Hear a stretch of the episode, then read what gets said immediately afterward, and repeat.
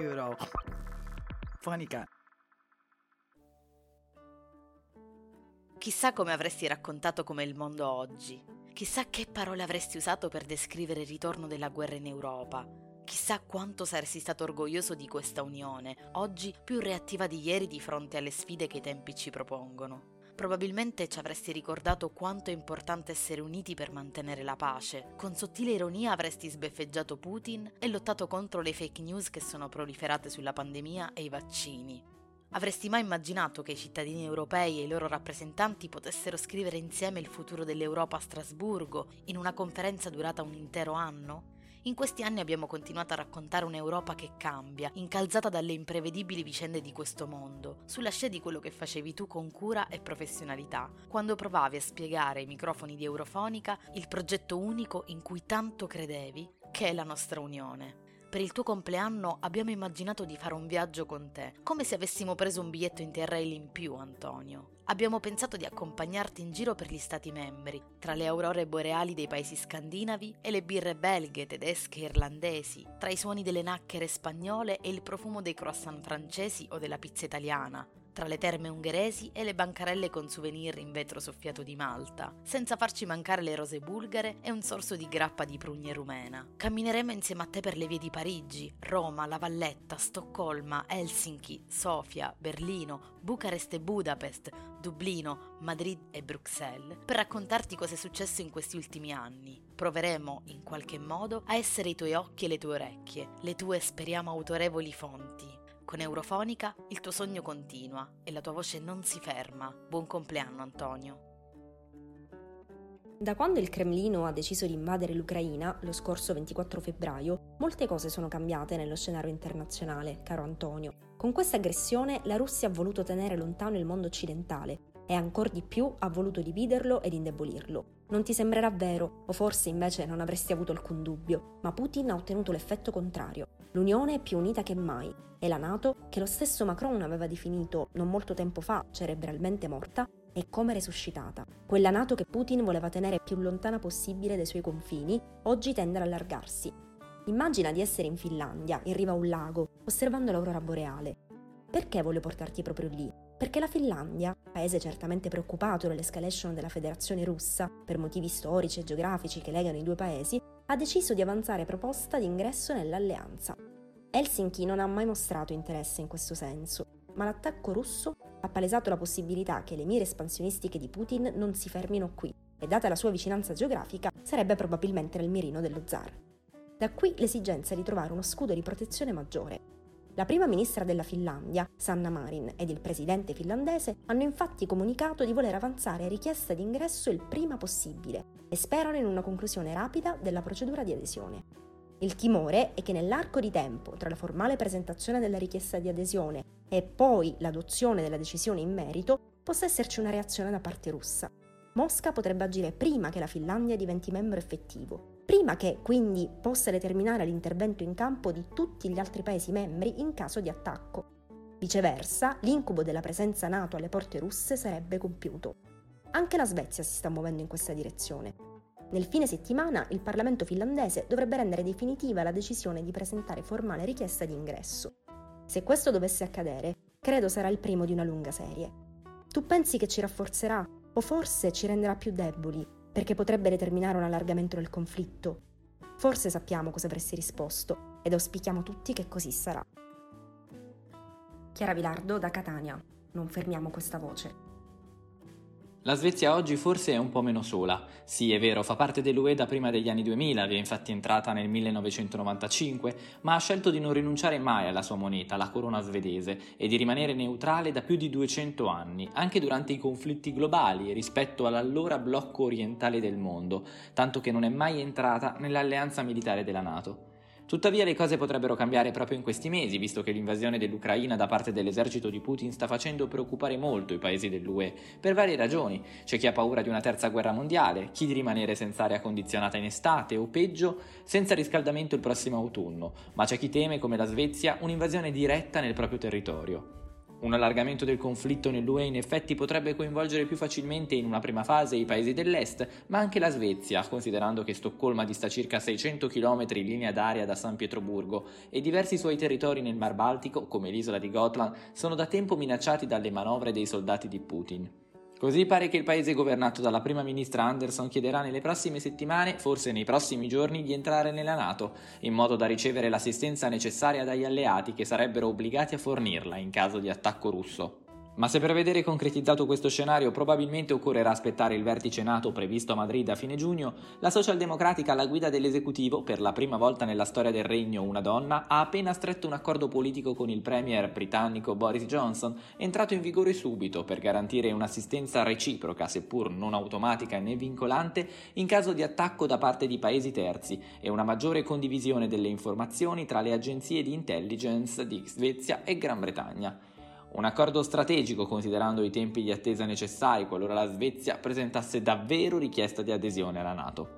La situazione politica in Svezia è delicata se pensiamo che quello di Magdalena Andersson è un governo cosiddetto di minoranza o perlomeno di una maggioranza instabile, viste le frizioni tra il centro-sinistra al governo e il partito di centro, quello liberale, i verdi e la sinistra.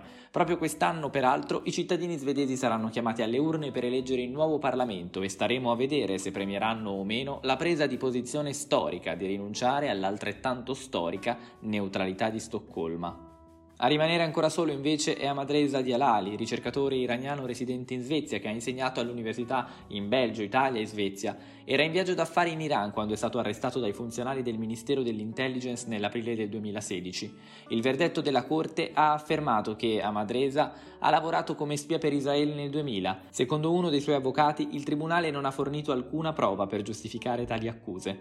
Il giudice non ha fornito una copia del verdetto. Dal suo arresto il 26 aprile 2016 ha perso 24 kg e ora ne pesa 51. È stato condannato a morte in via definitiva per spionaggio e a pagare 200.000 euro di multa per corruzione sulla terra. L'impiccagione potrebbe avvenire da un momento all'altro, entro il 21 maggio, forse anche prima che questo podcast venga pubblicato, non lo so. Le pressioni internazionali però potrebbero cambiare le cose. Simone Pavesi da Siena. Non fermiamo questa voce. No, Antonio, non abbiamo tempo per un'altra crepe. Dai, imbocchiamo Rue de l'Elysée. Sì, qui continua a starci ancora Macron. È stato rieletto lo scorso 25 aprile al ballottaggio con il 58,6% dei voti. Anche questa volta i cugini francesi sono riusciti a scampare il pericolo Le Pen, ma è stata più dura del previsto. Se ti ricordi, nel 2017 lo scarto era stato di circa 30 punti percentuali, questa volta meno del 20%. E però è stata la prima volta che un presidente venisse rieletto per un secondo mandato fuori dai periodi di coabitazione con una maggioranza di segno diverso. Quindi concluderà il semestre di presidenza del Consiglio dell'Unione, che è spettato alla Francia a partire da questo gennaio. Insomma, l'Europa ha tirato un sospiro di sollievo, pericolo scampato. L'ascesa di Le Pen infatti avrebbe potuto portare la Francia a uscire dal comando integrato della Nato e dati i tempi che corrono non mi sembra fosse una delle scelte più geniali. Lo stesso capo dell'Eliseo ne era consapevole e nel discorso sotto la Tour Eiffel ha precisato Molti mi hanno votato non per sostenere le mie idee, ma per opporsi all'estrema destra. No, no, ancora il TAV Torino-Lione non è in funzione, però pare che siano stati completati in Francia i primi 10 km e mezzo del tunnel di base e tra l'altro pare fosse il tratto più delicato. In compenso, il 26 novembre scorso, a Roma, sotto lo sguardo vigile di Mattarella, Draghi e Macron hanno siglato il Trattato del Quirinale, un accordo internazionale che lega ancora più saldamente i due paesi separati dalle Alpi e che intende costruire una casa italo-francese dove concordare un'azione comune per affrontare le sfide geopolitiche. Mentre nella valle del Rodano veniva trovato il più antico insediamento di Homo sapiens in Europa, Parigi si preparava a togliere l'obbligo di mascherina all'aperto e al chiuso e il Super Green Pass. Con il Covid ormai dovremmo conviverci, ma in Francia, come in Italia, l'80% dei cittadini ha ricevuto la vaccinazione, molti hanno già contratto il virus, quindi per quanto i contagi restino ancora alti, la situazione sembra essere molto più gestibile rispetto a qualche mese fa. I lockdown però non sono finiti, anche se a novembre hanno riguardato non noi esseri umani, ma pollame e volatili a rischio aviaria, e a proposito di animali, non ti ho ancora detto che continua il braccio di ferro tra le due sponde della manica. L'hanno battezzata la guerra delle capesante Prima il sequestro di un peschereccio britannico da parte dei gendarmi francesi, poi la convocazione al Foreign Office dell'ambasciatore francese a Londra. Tutto ruota attorno al numero di licenze sulla pesca concesse da Londra ai pescatori francesi, eccessivamente ridotto per Parigi e in contrasto con quanto stabilito dagli accordi post-Brexit. E pensa che tutto questo è successo dopo la crisi dei sottomarini tra Francia e Stati Uniti, L'attrito era nato a causa della partnership strategica tra Washington, Londra e Canberra, che aveva portato alla cancellazione da parte dell'Australia di un grosso contratto di acquisto di sottomarini dalla Francia. Insomma, tante gatte da pelare per i francesi, che oggi, però, insieme agli altri paesi dell'Unione, fanno fronte comune contro le mire espansionistiche di Putin. La pace va istituita, ci ricorda Kant, ed è quello che prova a fare Macron, convinto della necessità di sostenere Kiev, ma anche dell'esigenza di non interrompere il dialogo con il Cremlino, spingendosi a prendere le distanze dalle parole di Biden. Il presidente americano aveva bollato come genocidio l'attacco russo. Per Macron le parole hanno un peso e rischiano di far precipitare tutto. Le parole hanno un peso, Antonio, e tu lo sapevi bene.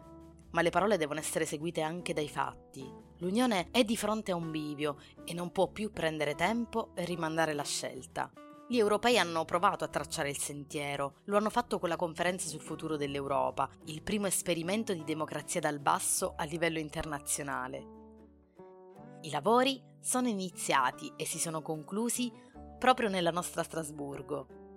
Dalla Francia può sorgere un nuovo domani, ma solo se, come la tua voce ricorda sempre, si resta uniti. Le parole hanno un peso e forse servirà ancora un altro po' di tempo prima di poter aggiungere un terzo sapiens accanto alla parola uomo. Renata Giordano, da Reading, non fermiamo questa voce. Il vento del cambiamento sta soffiando in Bulgaria. Non è un vento impetuoso, freddo, che spazza via tutto ciò che trova davanti. Direi piuttosto che è una brezza leggera, calda, come quelle dei pomeriggi estivi in campagna.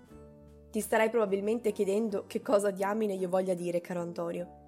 Il 2021 è stato un anno molto importante per la Bulgaria, iniziato piuttosto in salita, oserei dire. Basti pensare che i cittadini del paese sono stati chiamati alle urne per ben tre volte nello stesso anno, un fatto mai visto, che ha fatto salire il governo di Sofia sui titoli di molti giornali e che sotto sotto ha fatto sentire noi italiani un po' meno strani. Il problema di fondo è stata la difficoltà nella creazione di un nuovo esecutivo. Boyko Borisov, al governo da un decennio, si è trovato in grande difficoltà a trovare degli alleati che gli permettessero di portare avanti un altro, ennesimo mandato, essendo stato colpito da scandali e accuse di corruzione. Forse la goccia che ha fatto traboccare il vaso è stata la sua incapacità nel gestire le numerose ondate di Covid-19 e forse in questo ha giocato l'essere vicino ad ambienti che negano l'esistenza in primis della pandemia. Ma ecco, la senti? Quella brezza calda di cui ti parlavo all'inizio, quel vento del cambiamento così tanto atteso. Nel novembre del 2021 ha infatti vinto le elezioni Kirill Petkov, dichiaratamente europeista e atlantista. Il neopresidente ha più volte dichiarato di voler modernizzare il paese, volgendo le sue forze soprattutto contro la corruzione, una delle piaghe più radicate nel paese. Dopo soli sei mesi al potere è difficile capire se davvero stia riuscendo nel suo intento o meno. Quello che però sembra aver innestato in molti bulgari è la gemma della speranza in un futuro diverso, migliore. Come accennavo prima, quello che sta portando avanti Petkov non è un cambiamento frettoloso e radicale, ma lento e graduale, scavando sin dalle fondamenta, per rafforzare quella casa di tutti i cittadini che è lo Stato.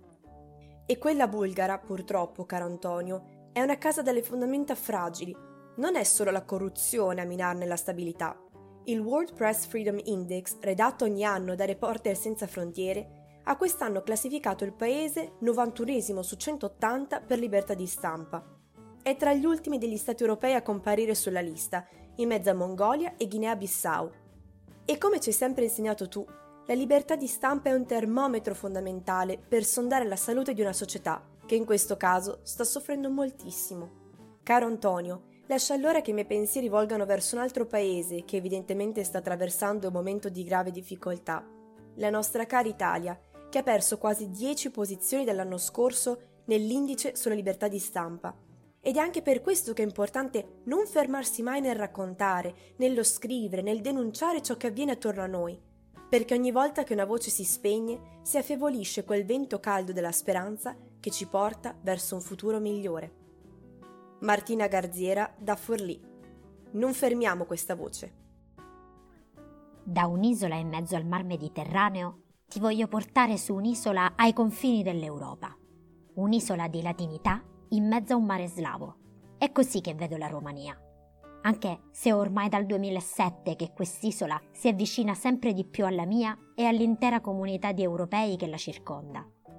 A noi italiani, ai francesi, agli spagnoli, ai tedeschi, persino ai portoghesi, ai confini opposti. Un cammino un po' travagliato, è vero, ma che solo grazie alla fortissima volontà dei giovani rumeni continua inesorabile e costante. Non è bastato entrare nell'Unione 15 anni fa. Ci sono ancora diversi capitoli del meccanismo di cooperazione e verifica che ancora oggi sono lontani dall'essere archiviati. E diciamo che gli episodi di corruzione e abusi di potere di cui abbiamo sempre più spesso sentito parlare negli ultimi anni a proposito della Romania non ci fanno ben sperare. Sì, perché caro Antonio, a Bucarest si respira ancora una cattiva aria. Lo scorso mese il Senato rumeno ha adottato un progetto di legge ispirato alla legislazione omofoba e transfobica dell'Ungheria. Con il pretesto di proteggere i bambini contro la diffusione, con qualsiasi mezzo, di contenuti sulla deviazione del sesso stabilito alla nascita o la divulgazione del cambiamento di sesso o dell'omosessualità, potrebbe ora essere del tutto abolita la partecipazione di ragazzi e adolescenti ai corsi di educazione sessuale, come se non fosse sufficiente avere già il più alto numero di madri adolescenti in Europa. Che poi, proteggere i bambini, da chi esattamente?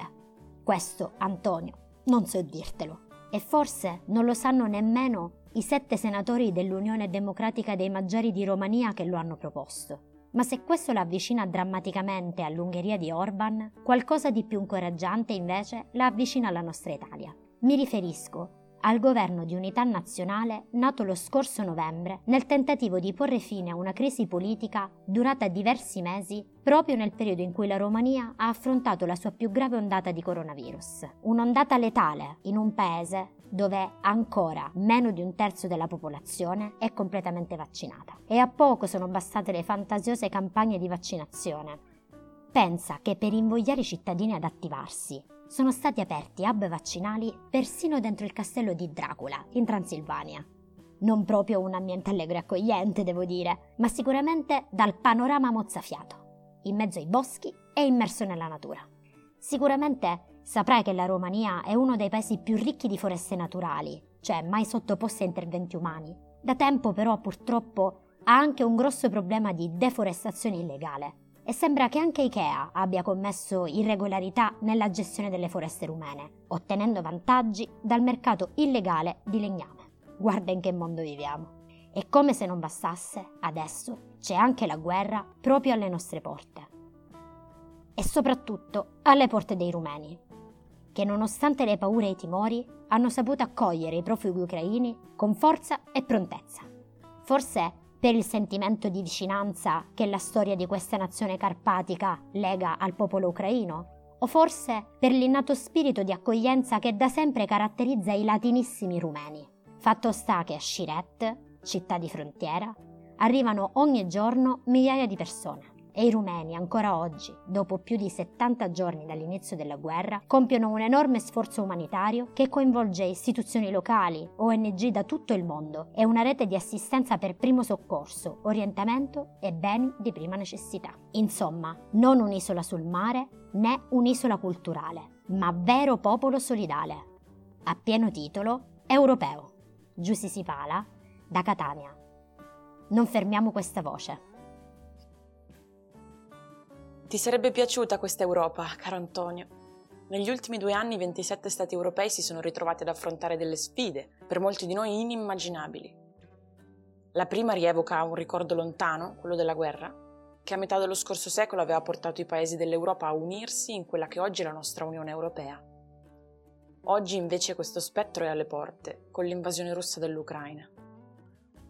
Ma l'Europa e l'intero Occidente hanno reagito decisi e compatti ti sarebbe proprio piaciuta questa Europa, che fa fronte comune contro una minaccia non solo militare, ma anche ideologica, che mina i valori fondanti e che va quindi contrastata con ogni mezzo.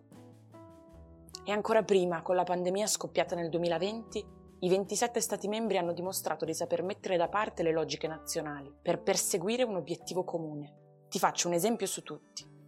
Con il Next Generation EU, l'Unione ha deciso di condividere la maggior parte del debito causato dalla crisi pandemica. Debito condiviso, ci puoi credere? Non è stato facile coordinarsi all'inizio, certo, ma poi hanno prevalso la cooperazione e la solidarietà.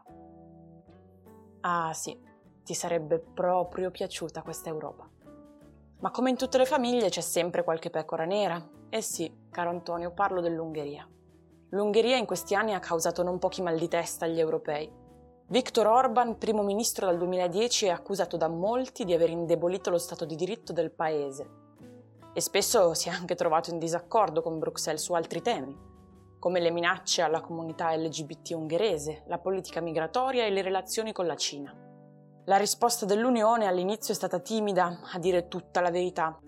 Ma dopo le elezioni ungheresi dello scorso aprile, che hanno riconfermato Orban per il quarto mandato consecutivo, qualcosa è scattato e l'Europa ha detto basta. Per la prima volta Bruxelles ha avviato il meccanismo di condizionalità, che vincola i fondi UE al rispetto dello Stato di diritto. Insomma, hanno chiuso il rubinetto, sperando di fare pressione su Budapest anche in un momento critico come quello dell'invasione russa dell'Ucraina, Orban riesce a fare il bastian contrario. In questi giorni i 27 stanno studiando un ulteriore pacchetto di sanzioni che prevede un piano per rendere l'Unione indipendente dal petrolio russo. L'obiettivo sarebbe liberarsene definitivamente entro la fine del 2022, ma dato che alcuni paesi, tra cui proprio l'Ungheria, sono più dipendenti di altri dalle risorse russe, a loro è stato concesso più tempo per smarcarsi, fino alla fine del 2024. Ma questo non è bastato al premier ungherese, che vuole comunque essere escluso completamente dal pacchetto di sanzioni, rallentando così una decisione definitiva. Ti confesso, Antonio, che sono un po' preoccupata. Leggevo un articolo di Dalibor Rohak del 10 maggio su Politico e stava lì scritto nero su bianco. Per un paese un'uscita dall'UE potrebbe essere l'unica risposta alle sue profonde e inconciliabili differenze con Bruxelles, l'Ungheria. A me piace considerare la Brexit come un'eccezione unica a un progetto europeo che invece è di inclusione e unione. E certo mi rassicura il fatto che legalmente Bruxelles non abbia gli strumenti per cacciare un paese membro ma le divergenze fra le due parti sono davvero così inconciliabili da paventare l'idea di una separazione. Però che bella questa Europa. Tutto si può migliorare e l'Unione ha ancora molta strada da fare per diventare ancora più unita. Ma i progressi degli ultimi anni fanno ben sperare e ci rendono fieri di essere cittadini europei. Anni 20 del XXI secolo. Un misterioso virus ha in sacco il mondo intero. No, non sto parlando di fantascienza, nessun film o libro pronto per il grande pubblico. Come spesso accade, la realtà supera la fantasia e questi anni 20, invece di regalarci avventure spaziali, conquiste e innovazioni tecnologiche, ci hanno fatto fare un bel viaggio a spasso, nel passato però. Morte, guerra e crisi sono il tetro trittico della politica mondiale e del nostro futuro. Tra inflazione, disoccupazione, soprattutto femminile e giovanile, caro vita ed eterni tirocini, il mondo del lavoro è una giungla caotica di vorrei, ma non posso. L'Organizzazione internazionale del lavoro ha rivisto le sue previsioni. Il 2022 non sarà l'anno della ripresa, anzi, il tasso di disoccupazione riguarderà 207 milioni di lavoratori, 21 milioni in più del 2019. Un paese dell'Europa però sta facendo discutere per le sue scelte innovative, proprio nel rilancio del mercato del lavoro. Già da un anno, infatti, è in fase di sperimentazione la settimana lavorativa di 4 giorni per 32 ore settimanali. L'idea è che le imprese possano mettersi alla prova per 3 anni, lo Stato si fa garante per coprire i maggiori costi al 100% per il primo anno, al 50% nel secondo e al 33% nel terzo. Al momento la copertura di fondi non permette ad ogni impresa di accedere. Vi è un numero ridotto in relazione allo stanziamento di 50 milioni di euro. Ed ora io lo so, starai pensando al nord Europa, paesi con un welfare strutturato e al passo con i tempi, un'economia solida e forte. Lì sì che queste cose si possono fare. R404. Si tratta di una nazione culturalmente vicina all'Italia, nel sud dell'Europa e con un tasso di disoccupazione pari al 37,1% nel 2021. Hai indovinato? Siamo nella bellissima Spagna, dove la recente riforma del mercato del lavoro, approvata in modo piuttosto roccambolesco, ha il preciso obiettivo di combattere il precariato il decreto legge, in vigore dallo scorso dicembre, è stato ad un passo dalla bocciatura lo scorso febbraio 2022 e si è salvato per un mero errore di un deputato dell'opposizione. Il suo voto è stato determinante, visto che il testo è stato approvato con 175 voti a favore e 174 contro. La riforma pare stia dando i risultati sperati. L'Istituto Nazionale di Statistica conta 12,8 milioni di lavoratori con un contratto a tempo indeterminato solo nel primo trimestre del 2022.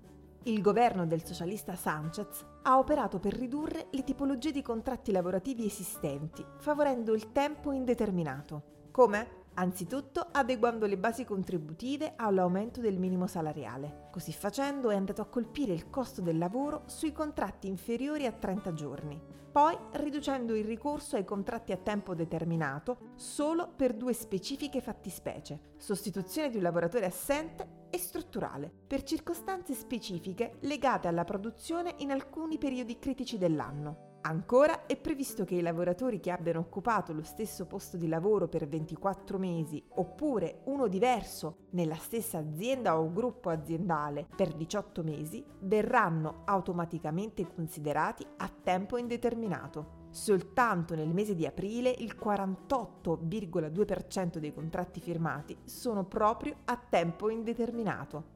Enhorabuena Spagna! Congratulazioni Spagna! Alessandra Sasso da Napoli. Per la maratona non fermiamo questa voce. Sono proprio curioso di sapere, caro Antonio, quale sarebbe stato il tuo punto di vista sul nostro paese in questi mesi. Su Facebook eh, ti lasciavi andare a riflessioni che avrebbero benissimo potuto riempire le prime pagine dei quotidiani. E sono certo che prima o poi sarebbe andata così, che avrei potuto leggere il tuo nome perché ce l'avevi messo tu, firmandoti sotto un articolo, e non perché invece qualcun altro se ne sarebbe impadronito. I partiti del governo del cambiamento che tu hai conosciuto hanno dovuto cambiare per restare al governo. Fino a qualche tempo fa il Movimento 5 Stelle vagheggiava sul ritorno alla lira, sulla decrescita felice e su quali scenari aspettarsi dall'uscita dell'Italia dall'Unione Europea, mentre oggi si vorrebbe partito progressista ed europeista, addirittura riformista e non rivoluzionario, quasi come se i Vaffa fossero stati l'incidente e non la storia. Nel mentre, il laboratorio del Quirinale ha saputo tessere nuove maggioranze che potessero dar vita a un governo stabile, credibile e soprattutto duraturo, per tirare fuori dal pantano della pandemia l'Italia. Come? Non te l'hanno detto? D'un tratto ci siamo riscoperti fragili e spaventati, non più invincibili come spesso avevamo creduto o eravamo abituati a credere, per un virus che ha saputo farsi spazio tra una narice e l'altra, saltando di gola in gola fino a quando non abbiamo cominciato a indossare mascherine sempre più spesse e a scarnificare le mani con gel all'alcol. Proprio la pandemia è stata al centro del rilancio dell'integrazione europea, di cui l'Italia è stata partecipe, sviluppando un approccio coordinato e degli strumenti comuni come il Green Pass, una sorta di passaporto sanitario, oppure il Next Generation EU, una linea di finanziamento europea nuova di zecca, alimentata dall'emissione di debito comune e ridistribuita secondo le priorità. L'Italia ne è risultata la maggiore beneficiaria e l'ex presidente della BCE Mario Draghi, di cui avrei certamente parlato in qualche scuola, è stato assunto a tempo determinato come presidente del Consiglio e garante degli impegni del nostro paese verso gli altri Stati membri e le istituzioni europee. No riforme, no parti, il 24 febbraio la Russia di Putin ha invaso l'Ucraina, sperando di riuscire in qualche settimana a far cadere il governo di Kiev per instaurarne uno fantoccio. l'opinione pubblica italiana è risultata una tra le più esposte alle sirene di Putin. Anche tu ti saresti mangiato il fegato, ritrovandoti in un talk show italiano il ministro degli esteri russo fare propaganda sulle perdite ucraine, senza contraddittorio alcuno, ma anzi salutato dal conduttore con un sinistro buon lavoro. Sempre più forte, una certa parte di opinione pubblica si sta rivolgendo al presidente ucraino chiedendogli di fare un passo indietro a favore della pace. E ci sono addirittura degli accademici che ci spiegano come l'invaso dovrebbe alzare le braccia al cielo e gettare le armi per evitargli nuove perdite, per raggiungere una pace, quella degli sconfitti. Tu, caro Antonio, eri un uomo di pace. Non ti conosco abbastanza per fare delle ipotesi su cosa avresti potuto pensare o scrivere della guerra. È un fatto troppo nuovo che tocca ambiti così diversi tra loro dall'ordine geopolitico all'ipotesi di un incidente nucleare dagli effetti potenzialmente devastanti, per poter essere lasciato alla speculazione.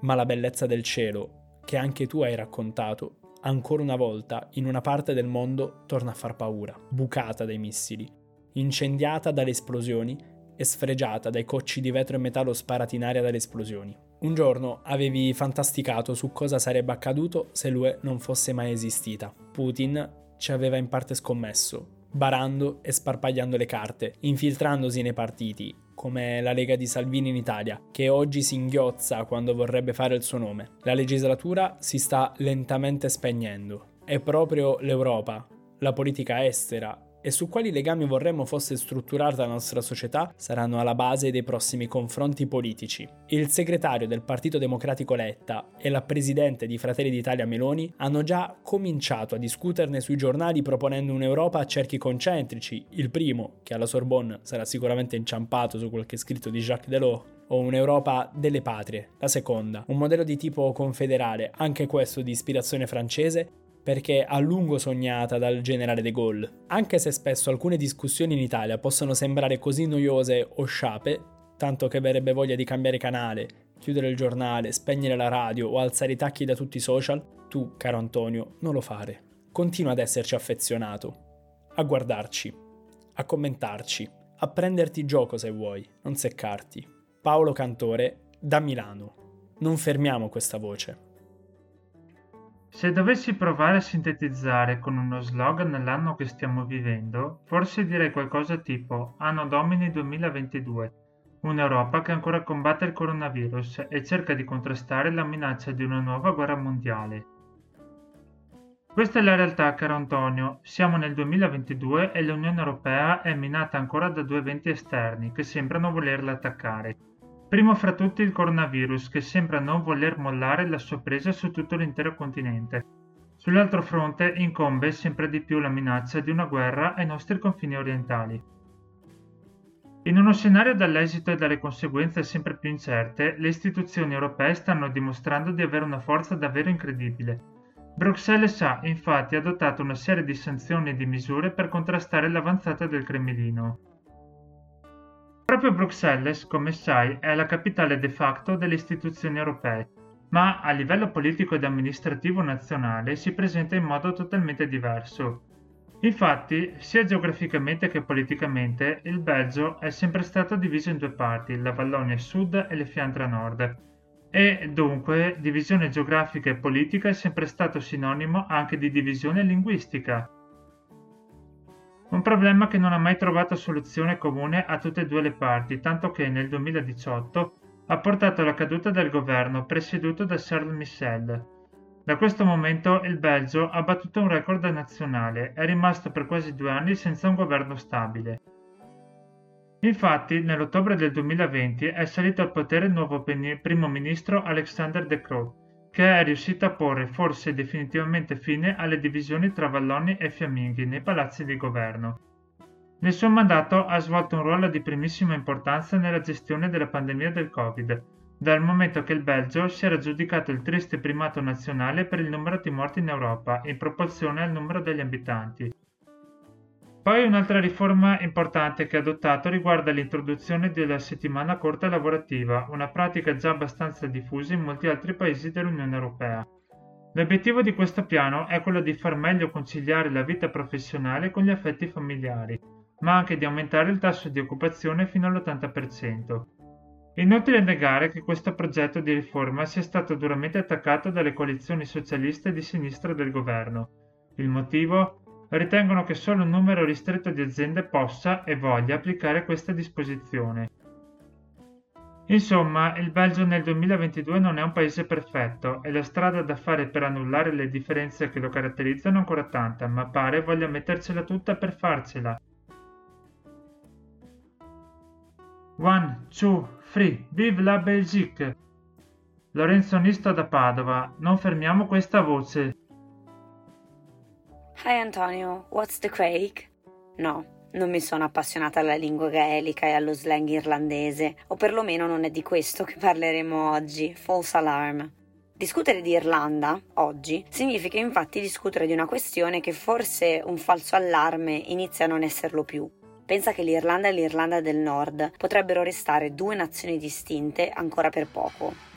L'8 febbraio 2020, infatti, qualche settimana prima che il mondo venisse messo in stand-by dal diffondersi dell'epidemia da Covid-19, il partito nazionalista di sinistra Sinn Féin vinse le elezioni per rinnovare il Parlamento nazionale irlandese un risultato che non bastò per governare, ma che venne chiaramente etichettato come storico. Il partito tradizionalmente associato all'Irish Republican Army, protagonista dei Troubles della guerra civile che ha devastato l'Irlanda e l'Irlanda del Nord tra gli anni 60 e gli anni 90, otteneva ben il 24,5% dei voti pochi in più dei due partiti che dagli anni 30 governano il paese, il Fianna Fáil e il Fine Gael, che però con il supporto dei Verdi sono comunque riusciti ad ottenere il governo.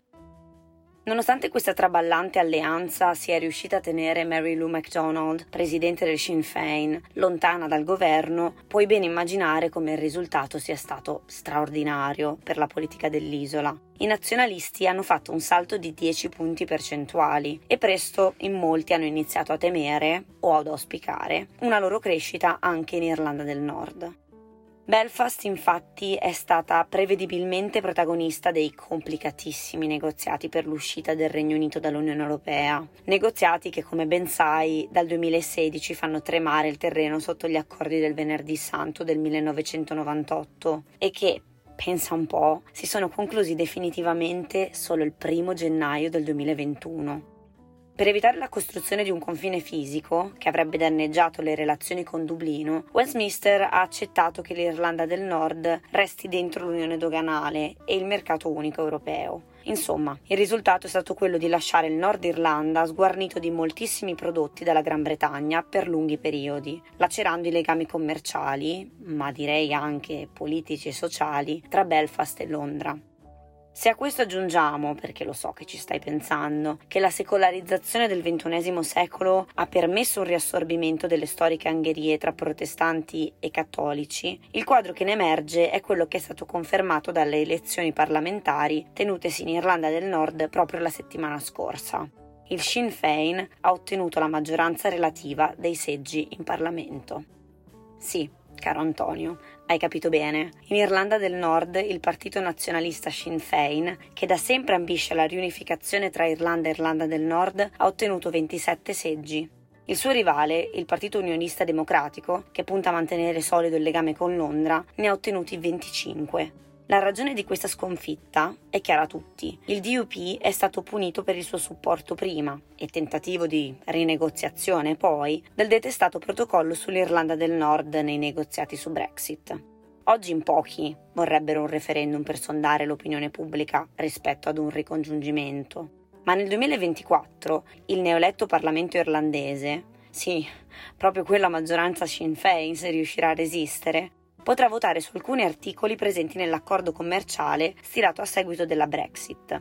In caso di voto sfavorevole, più probabile con i nazionalisti repubblicani al governo, l'intero accordo tra Unione Europea e Londra andrà rivisto, cosa che potrebbe provocare un terremoto più definitivo tra Dublino, Belfast e Londra.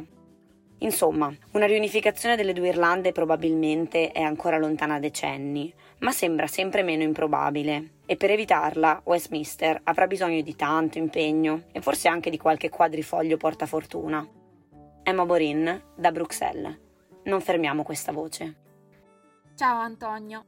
Oggi voglio portarti in Germania, il paese nel cuore dell'Europa, nonché il più popoloso perché qui molte cose sono accadute negli ultimi anni. Nel luglio del 2021 una forte alluvione ha colpito il paese, causando la morte di 180 persone. Il cambiamento climatico provoca sempre più spesso inondazioni distruttive ed è per questo che i governi europei si sono posti degli obiettivi. Si cerca in tutti i modi di ridurre le emissioni di gas serra entro dei termini non troppo lontani.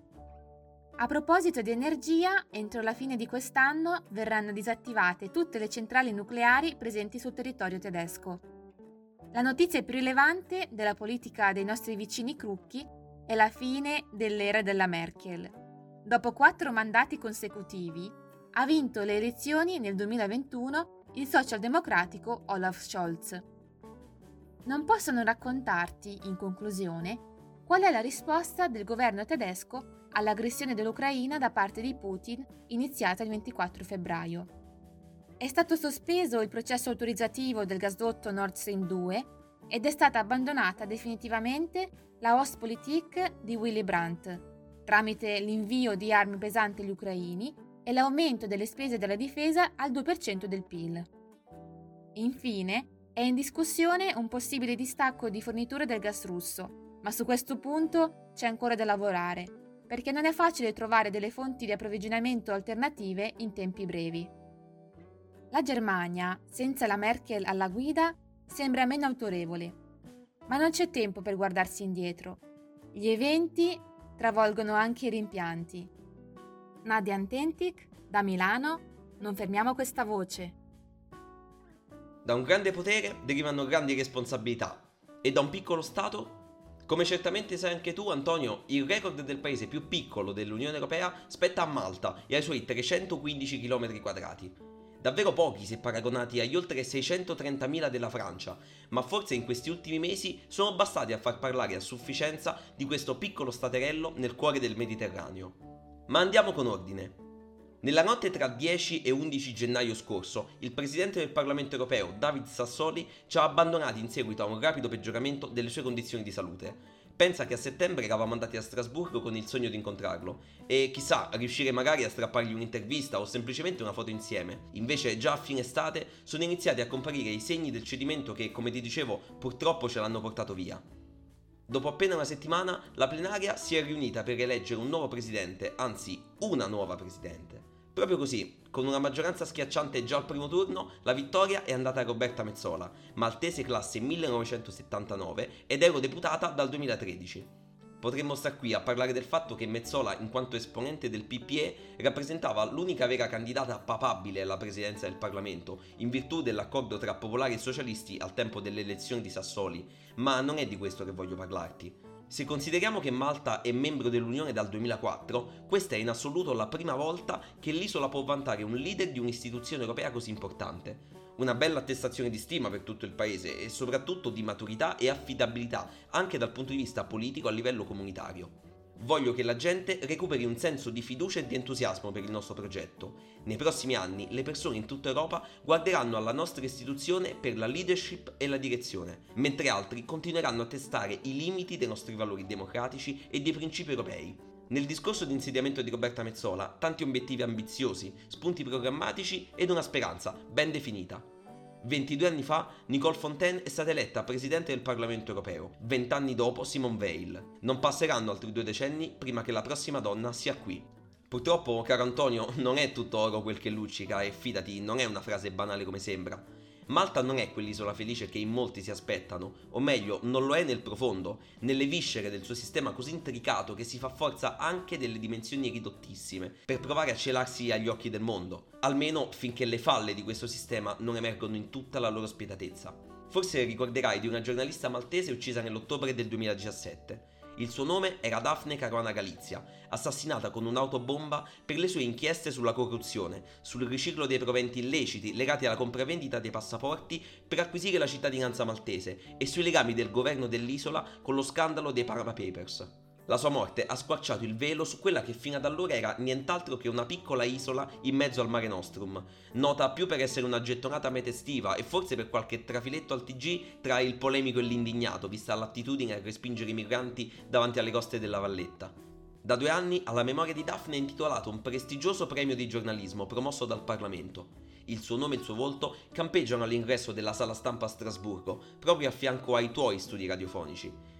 Per noi che cerchiamo ogni giorno di portare avanti il tuo sogno di raccontare l'Europa ai più giovani, attraversare quei 20 metri di corridoio e leggere il nome di Daphne, il tuo e quello di Bartek ci fa sempre battere il cuore un pochino più forte, devo ammetterlo. Come ti dicevo, però, non è tutto rose e fiori, e rimanendo in tema con i modi di dire, che te ne sarai accorto, sono un po' il mio forte, oltre al danno, anche la beffa. E sì, è proprio il caso di dirlo, visto che l'impegno del Parlamento non è bastato a evitare che fondi europei potessero arrivare a finanziare Jorgen Fenech, l'uomo in attesa di processo per cospirazione nell'omicidio di Caruana Galizia. Questo almeno è quanto sostiene Matthew, il figlio di Daphne. In un'intervista dello scorso dicembre ha denunciato infatti l'atteggiamento della Commissione nei confronti di un progetto che prevede la costruzione di un gasdotto da Malta alla Sicilia, dal costo di 400 milioni di euro, ma che garantirebbe ingenti introiti derivanti da fondi europei, alcuni tra l'altro già parzialmente ricevuti. Sembra essere proprio questo, infatti, ciò su cui Daphne stava investigando quando è stata uccisa. Matthew ha posto l'accento sul fatto che il monopolio del gasdotto apparterrà ad Electrogas,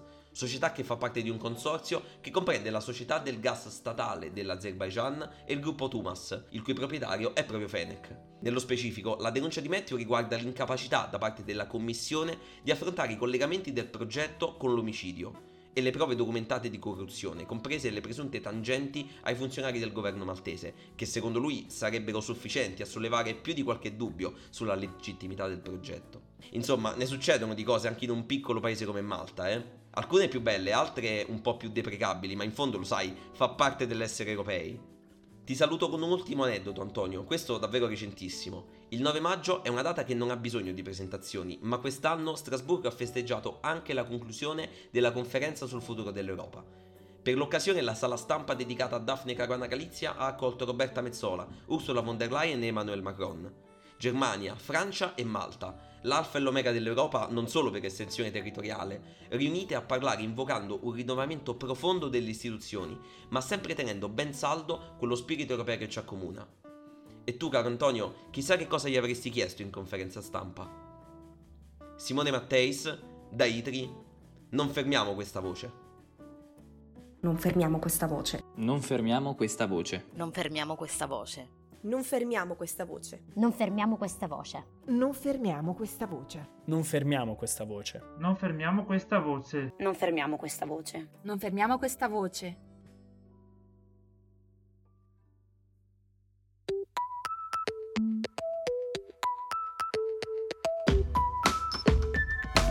Europa. Fonica.